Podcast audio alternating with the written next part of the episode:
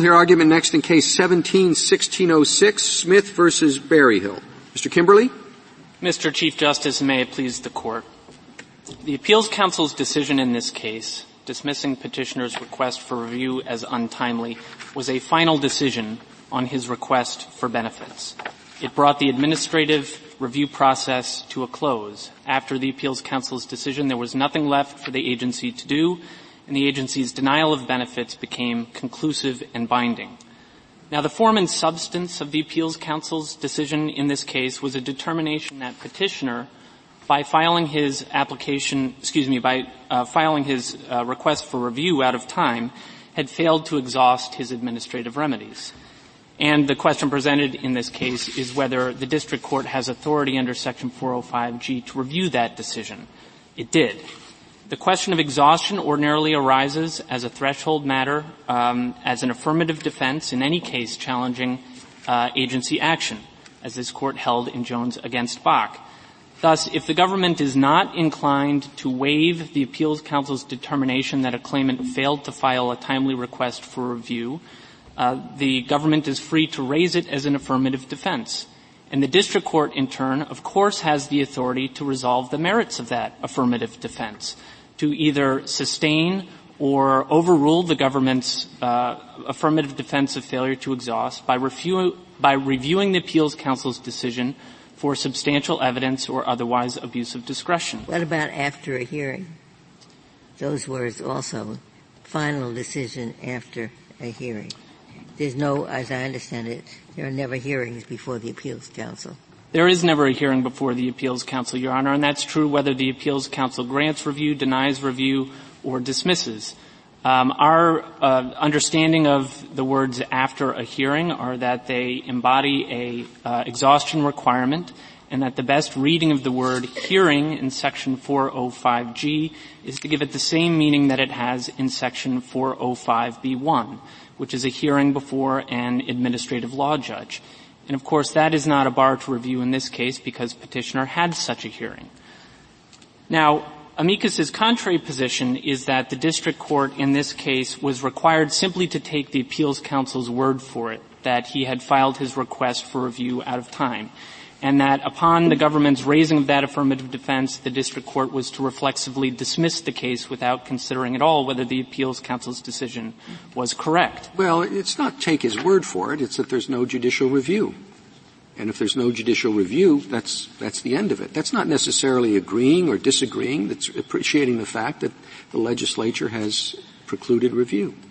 Well, the, the legislature, I think that would be a departure from this court's uh, cases indicating that there's a strong presumption in favor of judicial review. Is the court? Well, on that, yes, there's a, normally a presumption, but surely here the presumption is at least uh, uh, out of the picture, if not overturned, because you have a situation where Congress in general said no review under four oh five H. It's not the typical case that you get review in this situation. So that ought to be enough to eliminate the presumption. I, I don't think that's the right way of looking at four oh five H, Your Honor. I think what Congress was attempting to do with four oh five H was make clear that the sole avenue for review of final decisions by the Commissioner of Social Security uh, is a complaint filed under Section four oh five G. As to the scope of four oh five G, I think the presumption in favor of judicial review, of course, applies. Any decision that is fairly characterized as a decision of the Commissioner of Social Security made after a hearing ought to be subject to review. And that's particularly in light of um, Congress's use of the word any in front of final decision. It does not limit it to any particular kind of decision. It does not limit it to decisions on the merits versus decisions based on procedural default. It says any final decision.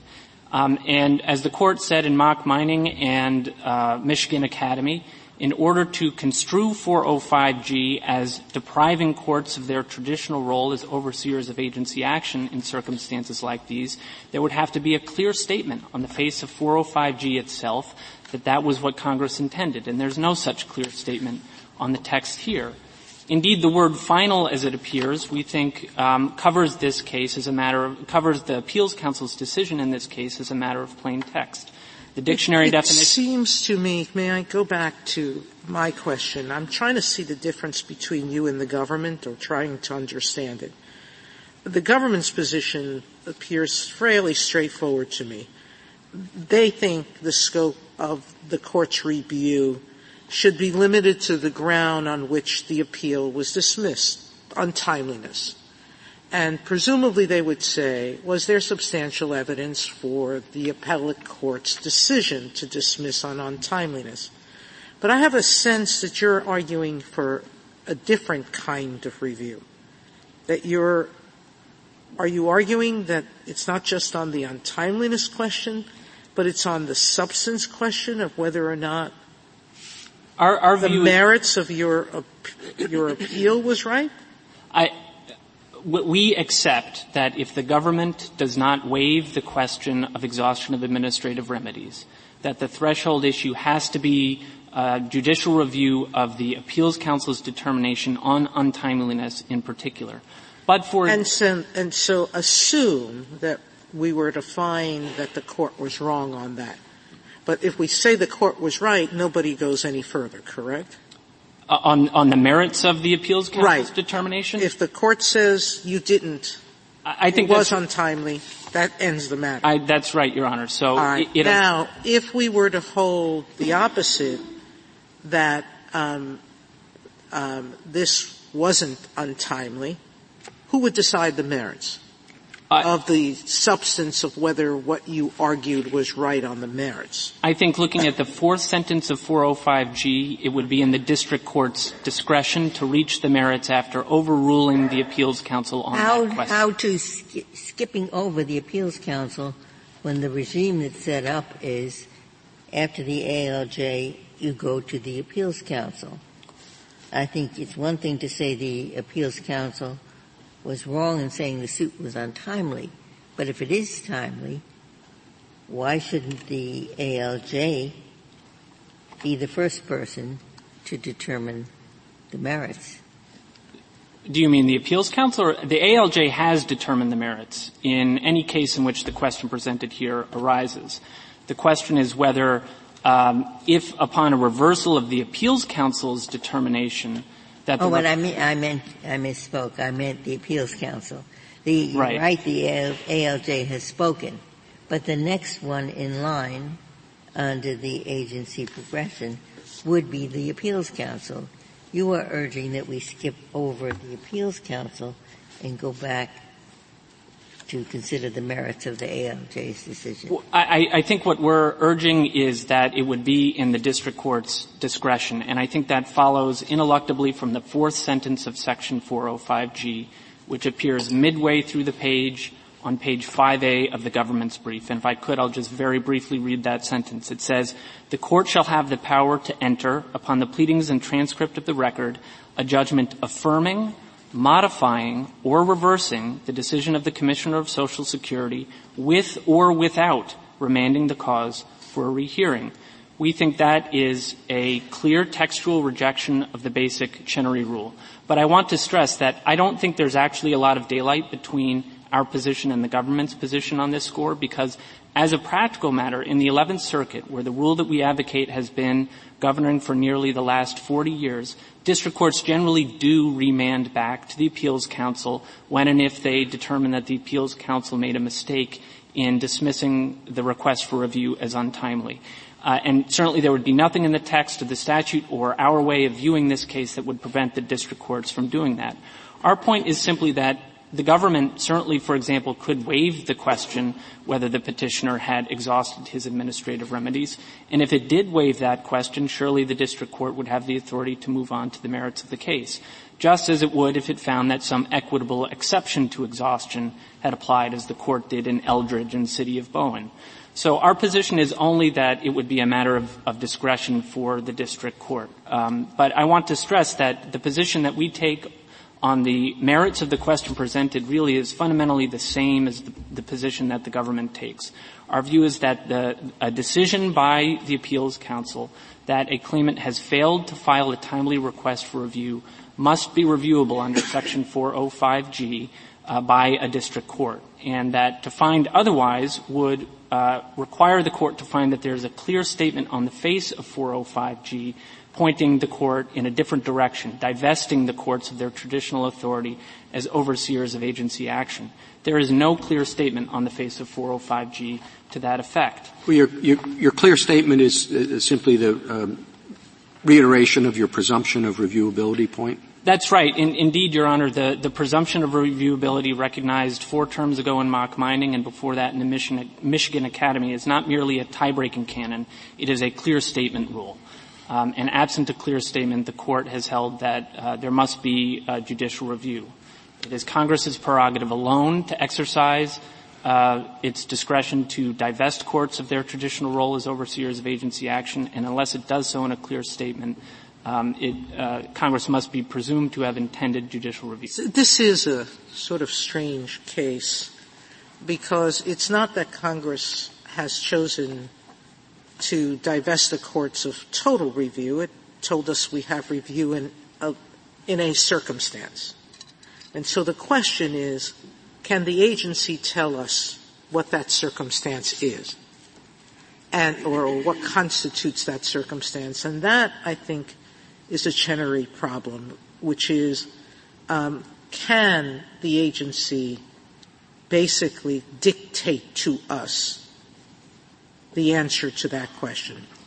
Well, I don't think the, the agency can dictate to this court the answer to the question whether there is judicial review. The agency exactly, or what final judgment means. Well, I, I, and our view on that score is the agency, of course, has the authority to issue the rules and regulations that it deems necessary for a fair and efficient resolution of the claims before it. Without question. It, it has the authority to say when it's done. It does not have the authority to dictate whether there is con, uh, judicial review of its decision when it is done and when that process is concluded.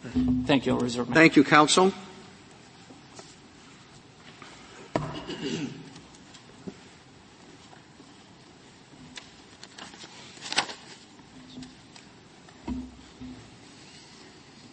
Mister Houston. Mister Chief Justice, and may it please the court.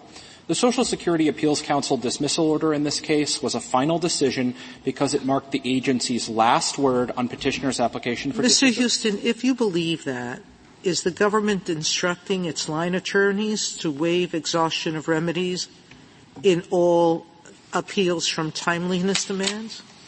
Yes, during the pendency of this, of, of, until this court rules in this case, we are, Your Honor, as we described in our brief, in our opening brief, we are no longer notifying claimants who receive an untimely dismiss, a dismissal for untimeliness from the Appeals Council that they cannot seek judicial review, and where the cases are going to litigation, the Department of Justice is no longer invoking that, um, so that rule.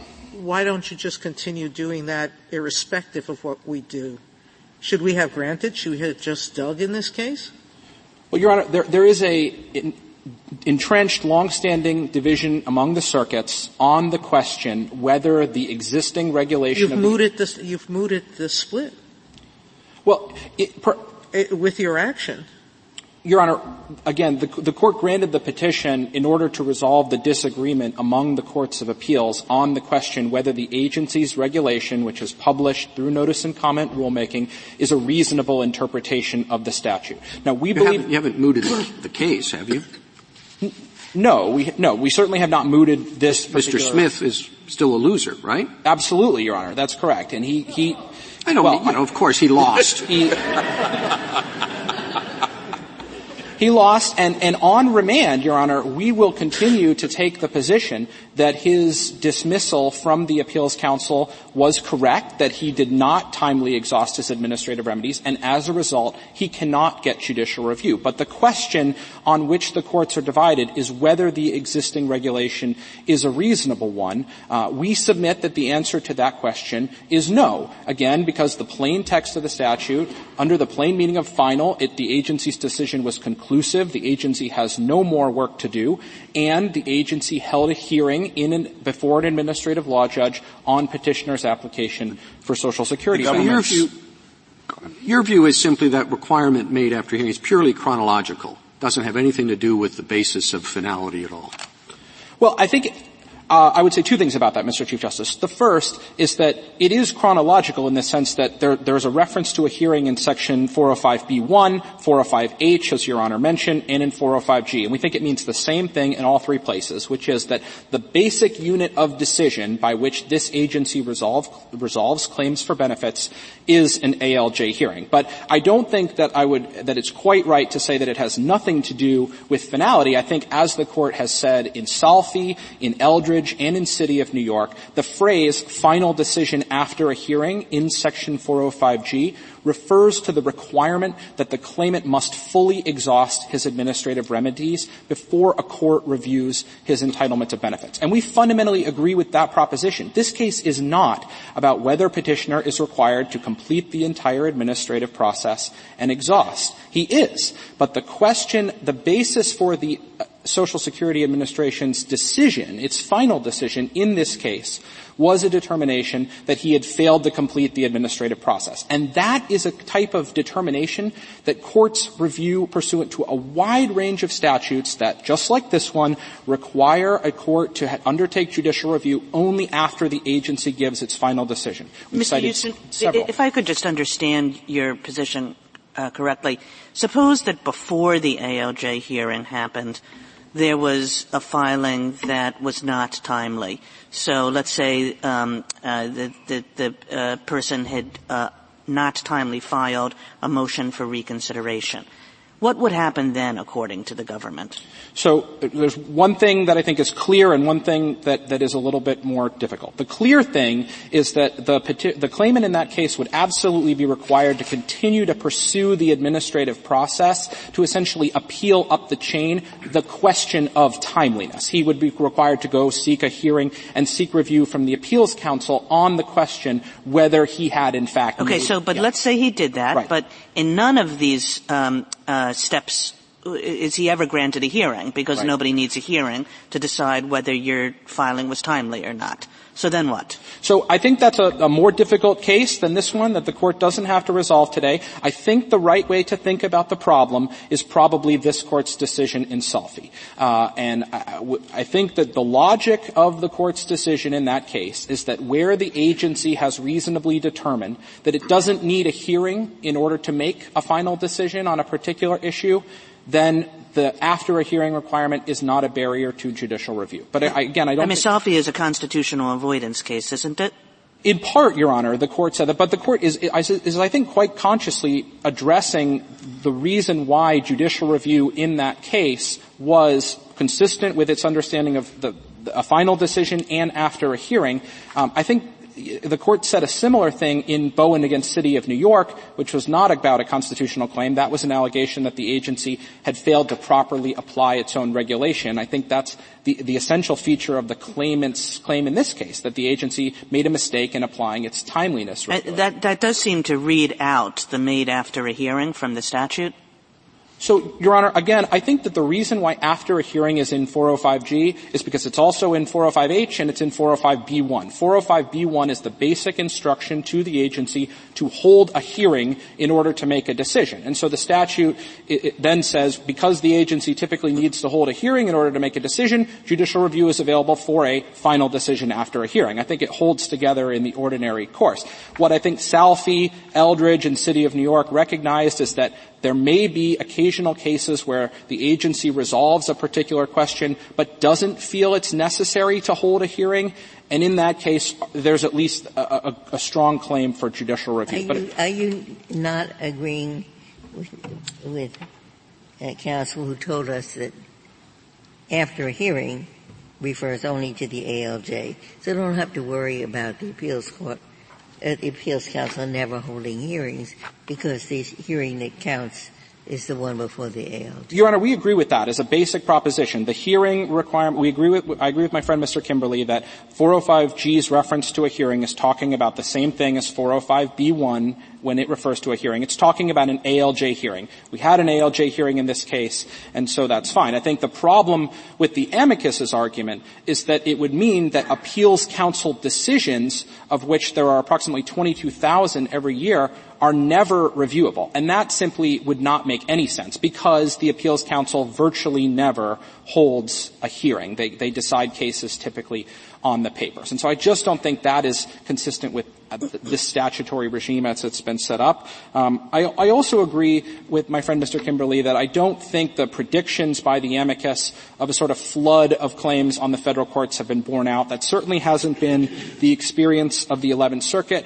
Going forward, there's likely to be even fewer of these type of disputes because as of two thousand eighteen, so after the proceedings at issue in this case, but as of two thousand eighteen, uh, the, the administration authorizes e-filing, and that generates an electronic receipt, so the type of disputes about postmarks and when something was submitted, uh, we, we expect there to be fewer of those in the future. You, por- you portray this as a straightforward question of statutory interpretation, correct? That's right, Your Honor. But the government's been on the opposite side of this for a long time. Is there an explanation for that?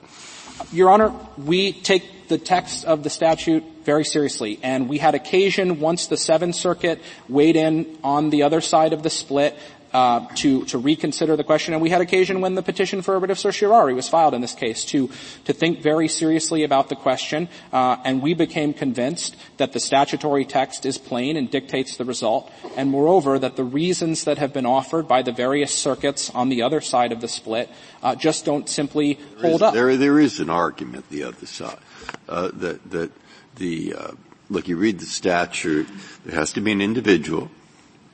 There has to be a final decision. You see, a, uh, an unnamed plaintiff uh, class is not an individual within the meaning here. There has to be a final decision. A decision to reopen is not a final decision.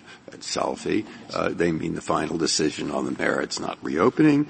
And uh, it has to be made after a hearing. Well, that could be read as saying that the final decisions that are reviewable are final decisions that had something to do with the hearing, some kind of relationship. But that mean, that would mean a, a decision, uh, that is, uh, made solely on procedural grounds, and those procedural grounds relate solely to the appeals process, does not fall within the statute. Now, that's a possible reading. So, so, so your, your response to that is what? I think it's inconsistent with the Court's decisions in Salfi, in Eldridge, and in City of New York, all of which have said that the way to read this statute, four oh five G, is as a waivable exhaustion of remedies requirement. And in all three cases, the Court authorized judicial review of a question that had not been before the A L J as part of the disability proceeding. I'm glad you brought up Sanders, Your Honor, which is obviously uh, the sort of the amicus's key case, but Sanders is really about a fundamentally different procedure. A reopening is something that is entirely unaddressed by the statute, and any time a claimant is seeking to reopen a claim, he will have received the one opportunity for judicial review that the statute guarantees him. I do want to spend just a moment, if I might, picking up Justice Ginsburg and Justice Sotomayor's questions about what judicial review would look like in the event that a court were to conclude that the agency's decision regarding timeliness was not supported by substantial evidence. We think it's very, very important for the court to hold that at that time, if if that were the decision of the district court, the only appropriate remedy is a remand. The court should not just simply skip over the appeals council and proceed to decide the question. There's three basic reasons. The first is that we think it's compelled by this court's decision in Heckler v. Ringer, which holds that where a claimant has a viable path to pursue relief in the agency, exhaustion will not be excused. And that would be exactly petitioner's situation. He could go back to the appeals council and attempt to assert the grounds of error that he has. We also think that's consistent with this court's entire body of precedent, starting from Chenery, uh, my, um, and we think it's also consistent with Salfi, which recognized that one critical feature of exhaustion is to enable the agency to compile a record that is adequate for judicial review. That's exactly what the Appeals Council exists to do. I'd urge the court to look at J A twenty-six, which is petitioner's request for Appeals Council review. He says, the problem I have with the A L J decision is that it was based on an incomplete record. That's exactly the type of question where the Appeals Council can bring its ex- expertise to bear. And until it does so, this uh, a court is really not well suited to uh, to undertake the substantial evidence review that applies. Now, Mister Kimberly referenced the, the fourth sentence of Section four oh five G, the court's power to affirm, reverse, or modify the agency's decision. That's not an unusual formulation. There are other statutes that have the same text. The F T C Act, fifteen U S Code forty-five C, authorizes the same thing, but this court has held in F T C v. Sperry, against Sperry and Hutchison that judicial uh, questions went by the F T C are subject to the Chenery principle. So, so, so there you're not so focused on the text. No, I, I, Your Honor, I think the court as a, the court as a general matter has the authority in a case to affirm, modify, or reverse a decision. But the principle of Chenery is that it would be an abuse of that discretion to simply skip over the administrative process and substitute a decision that Congress has assigned to the agency for a decision made by a court. In an, in a more ordinary case where the entire administrative process is borne out and the appeals, the agency has no more work to do, it would be appropriate for a court potentially to affirm, modify, or modify the decision. But in this case where the, the, the, the principle of Chenery is that the agency's decision has to be judged on the rationale that the agency gave. And so for all those reasons, uh, we would urge the court to hold that judicial review is authorized in this case, but to make clear that it must be limited only to the rationale that the agency gave for its decision. Thank you. Thank you, counsel. Mister Gupta? Mister Chief Justice, and may it please the court. The way that Section four oh five G has successfully cabined judicial review for eight decades for the more than a dozen massive claims processes to which it now applies is to limit judicial review not just to any final agency action, but to a particular kind of action. Each of the words, a final decision of the commissioner made after a hearing, and especially those last four words, needs to be read together rather than in isolation, because each word qualifies and modifies the kind of action in question. In S S I cases like this one under Title sixteen of the Social Security Act, Section four oh five G guarantees judicial review only for disputes over the eligibility or the amount of welfare benefits, the matters on which the Social Security Act itself requires a hearing and a final determination, not on procedures afforded under the agency's regulations. So the key words to start with, I think, are the ones that the Chief Justice, Justice Kagan, and Justice Breyer have all asked about, which are after a hearing. And I think the, the party's interpretation comes perilously close to reading, either reading the words out of the statute or reading them so that there isn't really any plausible relationship between the decision and the, and the after hearing requirement. And I think actually Congress chose those words carefully, and they meant there to be a relationship. Before we go into after hearing, final decision, a, a decision of a tribunal dismissing a case on a procedural ground that means that the tribunal is disassociating itself from the case, it has spoken its last word, is generally considered a final decision. So before we get to your after a hearing, do you agree that this determination to dismiss for untimeliness is a final decision, the end of the, the end of the road for the agency? The agency has now disassociated itself from this case. Well, as you said, I don't think those words can be read in isolation, Justice Ginsburg, and I think even if you set aside after a hearing, you still have the words final decision of the commissioner. And I think that does some work here, because one way to think about this is the way that cases come to this court from the state courts under twelve fifty-seven. So if you have an intermediate state court decision, the petitioner has to first go to the state Supreme Court and find a, file a timely petition. And only when they do that, if the, if the state court says, we're not taking the case, right, that then becomes the final decision of the state court system, and it comes here. And the way that the Social Security process works is similar. When the Appeals Council denies, uh, uh, review, um, that becomes the final decision. So the, the, the statute delegates to the Social Security Administration the ability to determine when it produces a final decision of the commission. Mister Gupta, I, that, that's an somewhat awkward way of putting it in my mind. Well, certainly the agency has the full power under the Act to say what steps the individual has to take to exhaust their process. But that seems and feels substantially different to me than it having the final word of whether someone has actually followed that process or not. And this comes perilously close to reading the words final judgment out of the Act and saying that the agency can tell us what that means. Um, it may tell us how to exhaust its processes, but I don't think it can tell us what constitutes the exhaustion of that process. Let let let me give you the the, the extreme hypothetical.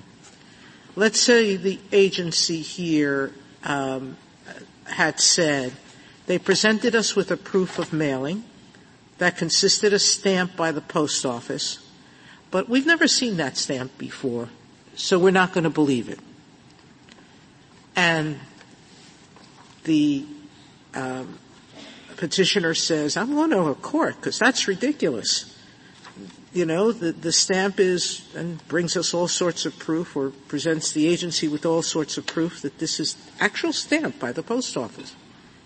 You would suggest that we don't have a right to tell the agency it made a mistake there?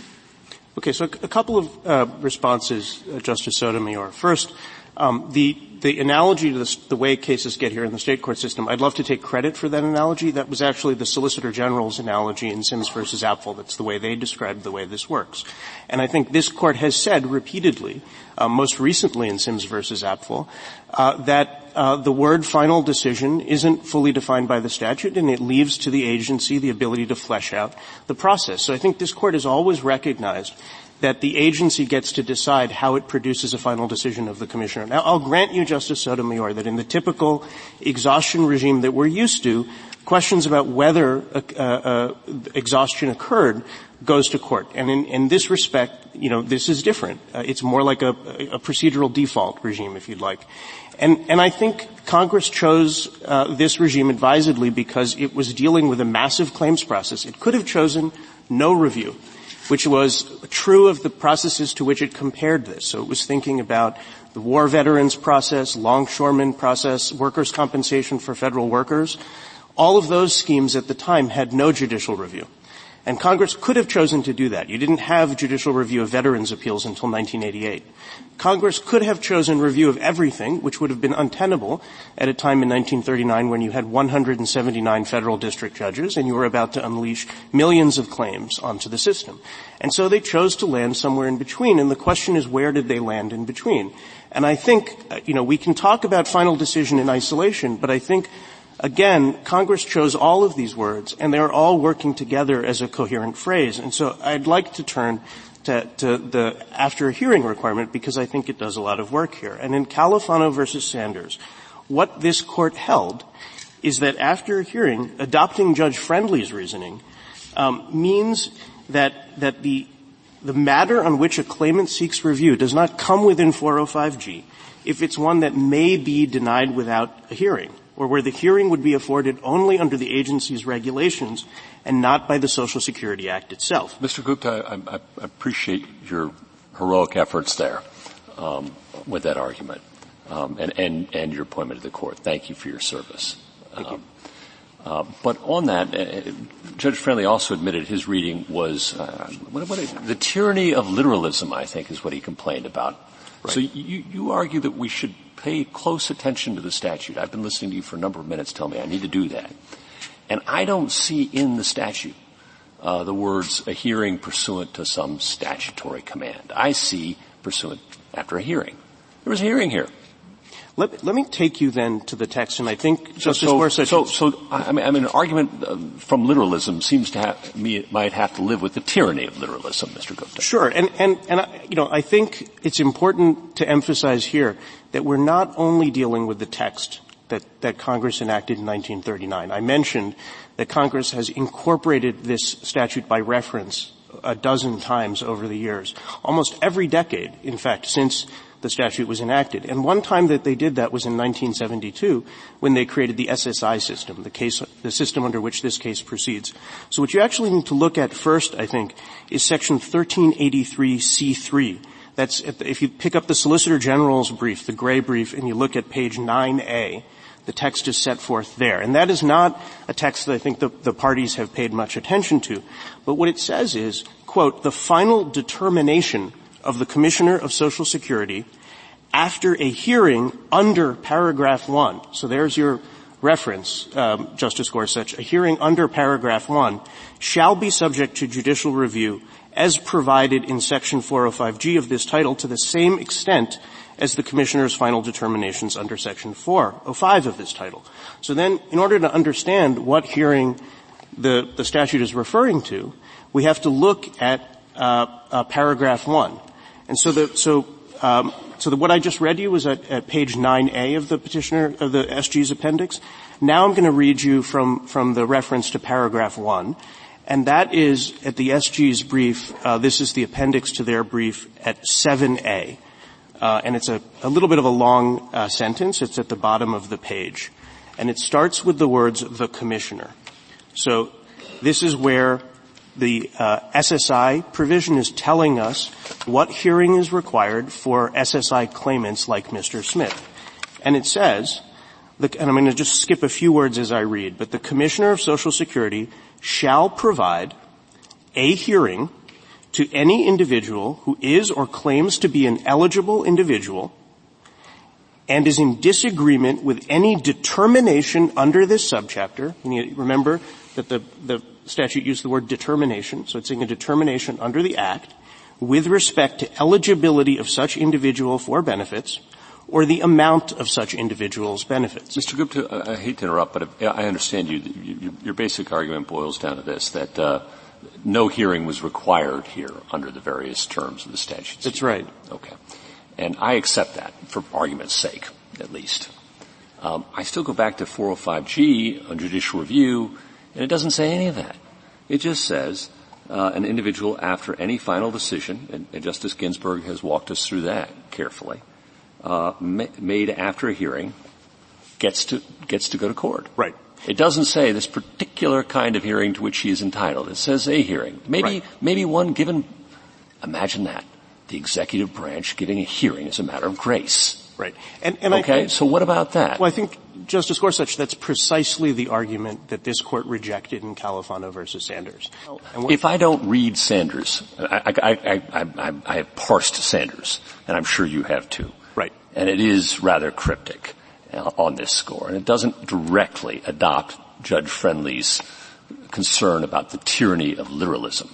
So if I don't feel myself bound by Sanders on this score, um, why shouldn't I follow the plain language of the statute, which you've okay. otherwise argued we sure. should attend to carefully? So, Justice Gorsuch, I mean, of course, it's a, it's a precedent of this court, and I do think it's on, you know, the only precedent precisely on this text. But if you want to set it aside, I do think that Um, you can get there just under the text. And I think, remember, Congress enacted the statute that I was just reading you in nineteen seventy-two. And it's the only reason four oh five G applies in this case. And it, so it did so um, a, a number of times, and I think that reflects some acquiescence on Congress's part on the way that the, the system was functioning. Last so question, I'll stop, I promise. Sure. I promise. Yep. um, You'd agree that, that, that uh, the Social Security Administration could grant a hearing that it is not statutorily compelled to give? Absolutely. All right. Absolutely. Uh, but, but I think, you know, uh, these questions, I, I, I welcome them because I think, um, I, I'm glad we're turning to Section thirteen eighty-three because I think it's critical here. It tells you what hearing. It says. I know, but there was that kind of hearing here.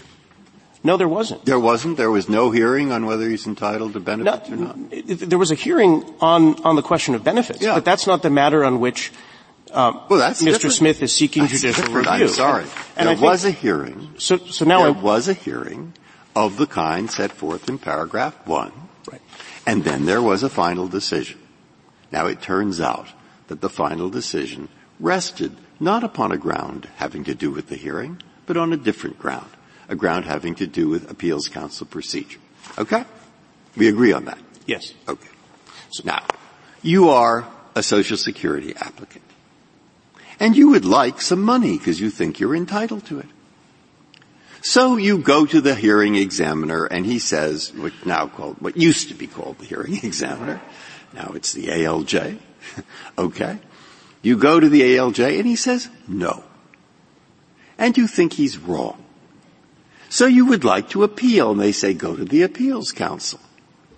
The Appeals Council says, hey, you made a mistake. You lose. Does he care whether the mistake was, well, uh, the hearing examiner was right on the merits, The mistake was that the hearing examiner did something procedurally wrong or right. He, the, the appeals council procedure was wrong or right. What does he care what the mistake is? All he knows is that there is a final decision of the agency which was made after a hearing. Now, why would you write such a thing after a hearing? Because whether or not there is a hearing will weed out a lot of worthless applications. And it will weed out the people who didn't go through the right procedure to begin with. But we are dealing with people who did. And so what do they care? And why would a body of law that presumes when you lose, you get judicial review, suddenly, without saying so in the statute, make some kind of exception as to whether the reason you lost was a procedural one having to do with the appeals council, or whether the reason you lost is because both the hearing examiner and the appeals council thought you didn't, weren't entitled to it. Why? Okay, I, I will That's say. That's not a tyranny question. Yeah. That's a purposive, consequential, right, and uh, basic question for those who don't want to get bogged down in the weeds. Okay. So, I mean, I, Justice Breyer, I do think that this is, it's important to emphasize what I am defending is the status quo. This is the way it has worked under the Social Security regime mm-hmm. and all of the other regimes, the dozen regimes I mentioned, with the exception of the eleventh Circuit, for, for eight decades. And, and I think that's important because Congress had something in mind here. Congress was yes, not. Yes, I told you what it had in mind. Congress, it had no, in but, mind making sure there's a hearing, which means we weed out the bad ones. Right. No, but Congress was not concerned Congress was concerned was in, with ensuring that this entire massive process was governed by law. It was not directing cases into the federal courts for error correction purposes. It was doing so to ensure that, that there would be a judicial oversight of the process, and that when people had exhausted completely through the process and had a determination on the merits, that that merits determination on eligibility or amount would be reviewed in court. And I think it's important that Congress chose those words carefully in nineteen seventy-two. They said they, they were aware that uh, of the way that this had been, this language had been interpreted. And if you look in the appendix to the the green brief, the amicus brief, we laid out the dozen uh, schemes where Congress has expressly incorporated four oh five G, and and many of those are compensation regimes, they're benefits regimes, and in each of them, uh, or many of them, Congress either directly or by implication limited review to the decision of compensation or eligibility for benefits. What do you say about uh, the application of the presumption of review, which is one of the uh, predicates to the question? Right. I, I think, uh, you know, you asked about this, Mister Chief Justice, earlier and mentioned four oh five H, and I think four oh five H goes a long way to addressing the question. The, the Court has said about the presumption in favor of judicial review that it's just that. It's a presumption. And it, it's no substitute for looking at the specific words of a stat- statutory text and its its purpose and history. So here we know Congress took the unusual step in four oh five H of saying there's no review at all in Social Security cases by any tribunal except through this very specific channel that we're creating. And then that channel linked the decision with the hearing. And I think Congress did that advisedly. And then they followed up again in nineteen seventy-two for this specific regime and said, we are linking uh, the, the determination that can be reviewed with the hearing requirement. Does the link is the word after. And so it was after here. Right. It's true. It was then chronologically after. Therefore, the baddies were okay. cleaned out. There was a hearing. And now we just have a different reason. The reason is procedural rather than the reason being substantive review on the merits, which so, was the four words that were my basic question. Why does that matter? So that was true in Califano versus Sanders as well. There had been an A L J hearing. It was after in that sense. Um, but that is not That is not what mattered. What mattered is w- whether the statute requires a hearing.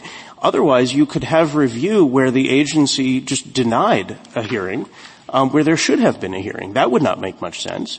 And you would also disincentivize the agency from affording claimant-friendly processes um, for fear that they would result in review. So instead, it makes much more sense And this is what Judge Friendly said and what this court said in adopting his reasoning, to to look to what the statute requires. But, Mister Gupta, um, on your theory, doesn't that mean that merits decisions of the Appeals Council would not be reviewable? I don't think so. And I think that's because the Appeals Council would be, would still be reviewing the matter on which a hearing is required. So again, my test is, Justice Kagan, you ask, is the thing on which the claimant seeks judicial review the thi- the thing on which the statute requires a hearing?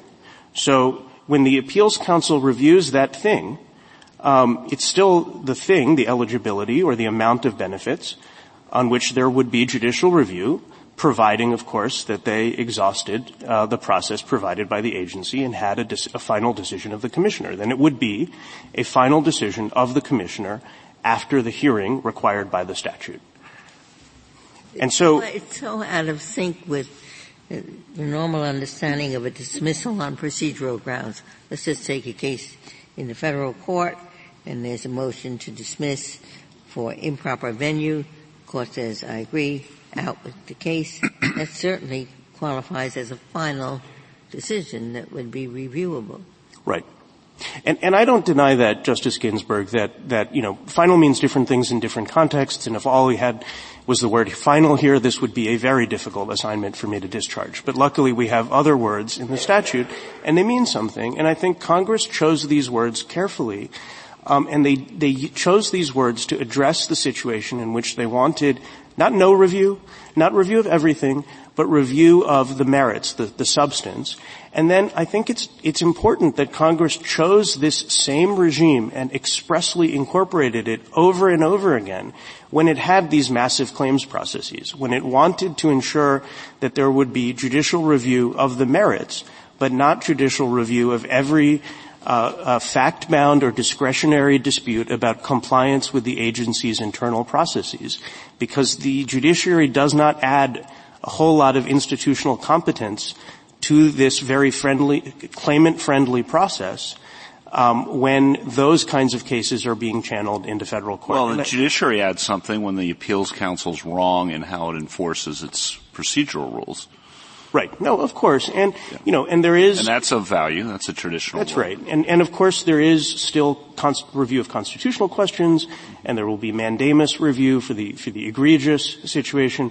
But I think the floodgates concerns were what were animating Congress. It, it comes the, through loud and clear. Well, on, sorry to interrupt, on the floodgates, but if that's all you're reviewing, the flip side of my prior question, if that's all you're reviewing, that's not going to be overturned very often. There probably won't be the floodgates because presumably the Appeals Council is correctly applying its timeliness rules and other procedural rules in most cases. Right? So I, I, that's at least what the Solicitor General suggests, that the floodgates concern is not, not a problem because the narrowness of the review. Well, in all of the previous cases where this regime has come up, the Solicitor General's office has actually stressed the floodgates concerns, and I think I think what that's about, important. What, what about and, the, and, the, the practical experience? We're told in the circuit that um, applies the yes, this is a reviewable final decision. There have been no floods. So I think a couple of points on that, Justice Ginsburg. First of all, that's one circuit. It's, it's very different when this court says it. That's one system, the Social Security system. And even in that circuit, first of all, it's difficult to tell with Social Security cases because they're largely sealed. But we've looked at them, and what you see are they're mostly fact-bound disputes or disputes about these discretionary decisions. Um, and I think uh, even there you've had difficult questions that have come up under this Bloodsworth rule about how far does it extend into these other processes like the Medicare process. Medicare Part A, Part B, Part C, Part D, all of these massive regimes incorporate four oh five G. And I think the Solicitor General really understates the floodgate concerns by not grappling with all these other regimes that will be implicated by a decision if you were to adopt the party's position. At page fifteen of the Solicitor General's reply brief, their only response really is to shrug and say, well, that's not before this court, that, you know, but, but it may be before this court in the next case. And I think part of the problem here is just a flood of, of individual cases. There are thousands of cases that are decided on timeliness or procedural grounds by the Social Security Appeals Council. There are many other thousands of cases in all of these other regimes. And then there are going to be questions about the extent to which, if you were to adopt the party's position, it applies to all of those regimes. Does it, does it feel a little strange, Mister Gupta, to be making this argument when the Solicitor General is not? Um, it is. But you know, I suppose I mean, that's why I'm here. One is tempted to say, if they don't care, why should anybody else? Well, I think it's a good question, Justice Kagan, and I think one reason is that Congress cared about designing a scheme in this way with limited judicial review, and I think the court should care because I think the, the federal judiciary we, has an institutional interest. Yeah, but as an institution, shouldn't we be worried when we're being kicked out of review? No, Meaning, no. I, I, I worry about having no avenue for um, supplicants to ensure that an administrative process is fair to them. Right. And and if you got a final decision saying no after a hearing's been given to you, it should, as Justice Breyer said, um, shouldn't you have that one last crack at the apple? Well, what I'm defending is the way that the process has worked since nineteen thirty-nine. I think it is Congress that is the branch of government that principally decides that kind of policy question about where to strike the balance. And Congress is evidently satisfied because they have adopted this regime over and over again. It has worked. Uh, it has stood the test of time. There's no suggestion that and, the regime is broken. And the S G tells us, not you, that it's not that bad.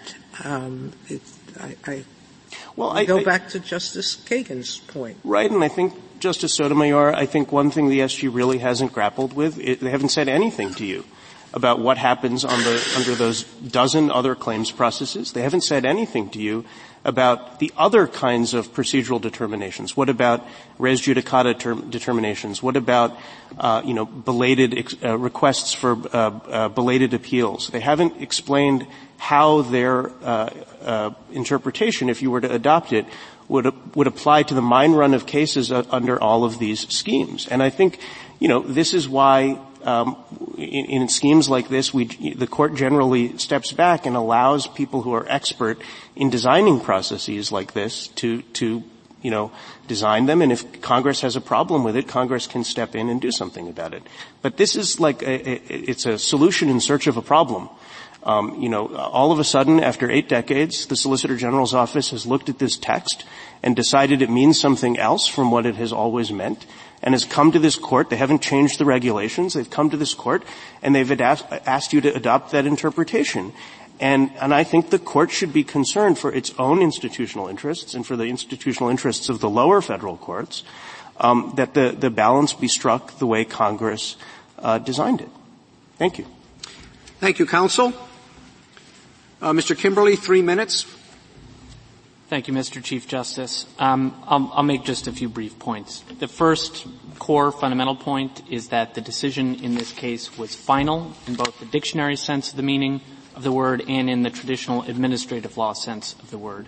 And it came after a hearing because petitioner had a Section four oh five B one hearing before an administrative law judge. By the plain terms of Section four oh five G, that is all that Uh, petitioner needed to bring his case and get review before uh, the district court. I want to say something very briefly about floodgates. Uh, my friend Mister Gupta raised uh, concern about appeals involving the Medicare scheme. There are roughly fifteen thousand appeals before the Medicare uh, Appeals Council, the equivalent of the Appeals Council in this case. That's an order of magnitude less than what uh, occurs in the Social Security scheme. Um, and what's more is those uh review in those cases is subject to a uh, amount in controversy requirement that filters out many more additional cases. So there's very little reason to think that Medicare would be a basis for uh, thinking that there would be a floodgates problem here. And finally, I'll just say something briefly about Califano against Sanders, since that came up. Um, what I would say is that Uh, a denial of reopening is not a decision, final or otherwise, on an initial determination of benefits. And what this court said in Califano is you get one chance to get judicial review. It is when you uh, reach the conclusion of the initial de- on the initial determination of benefits. That is all that we are asking for. Uh, the Sixth Circuit's position is that when you reach the end of that review and, and you get kicked out on procedural grounds, you don't get judicial review. There is simply no basis in the text of the statute for reaching that decision.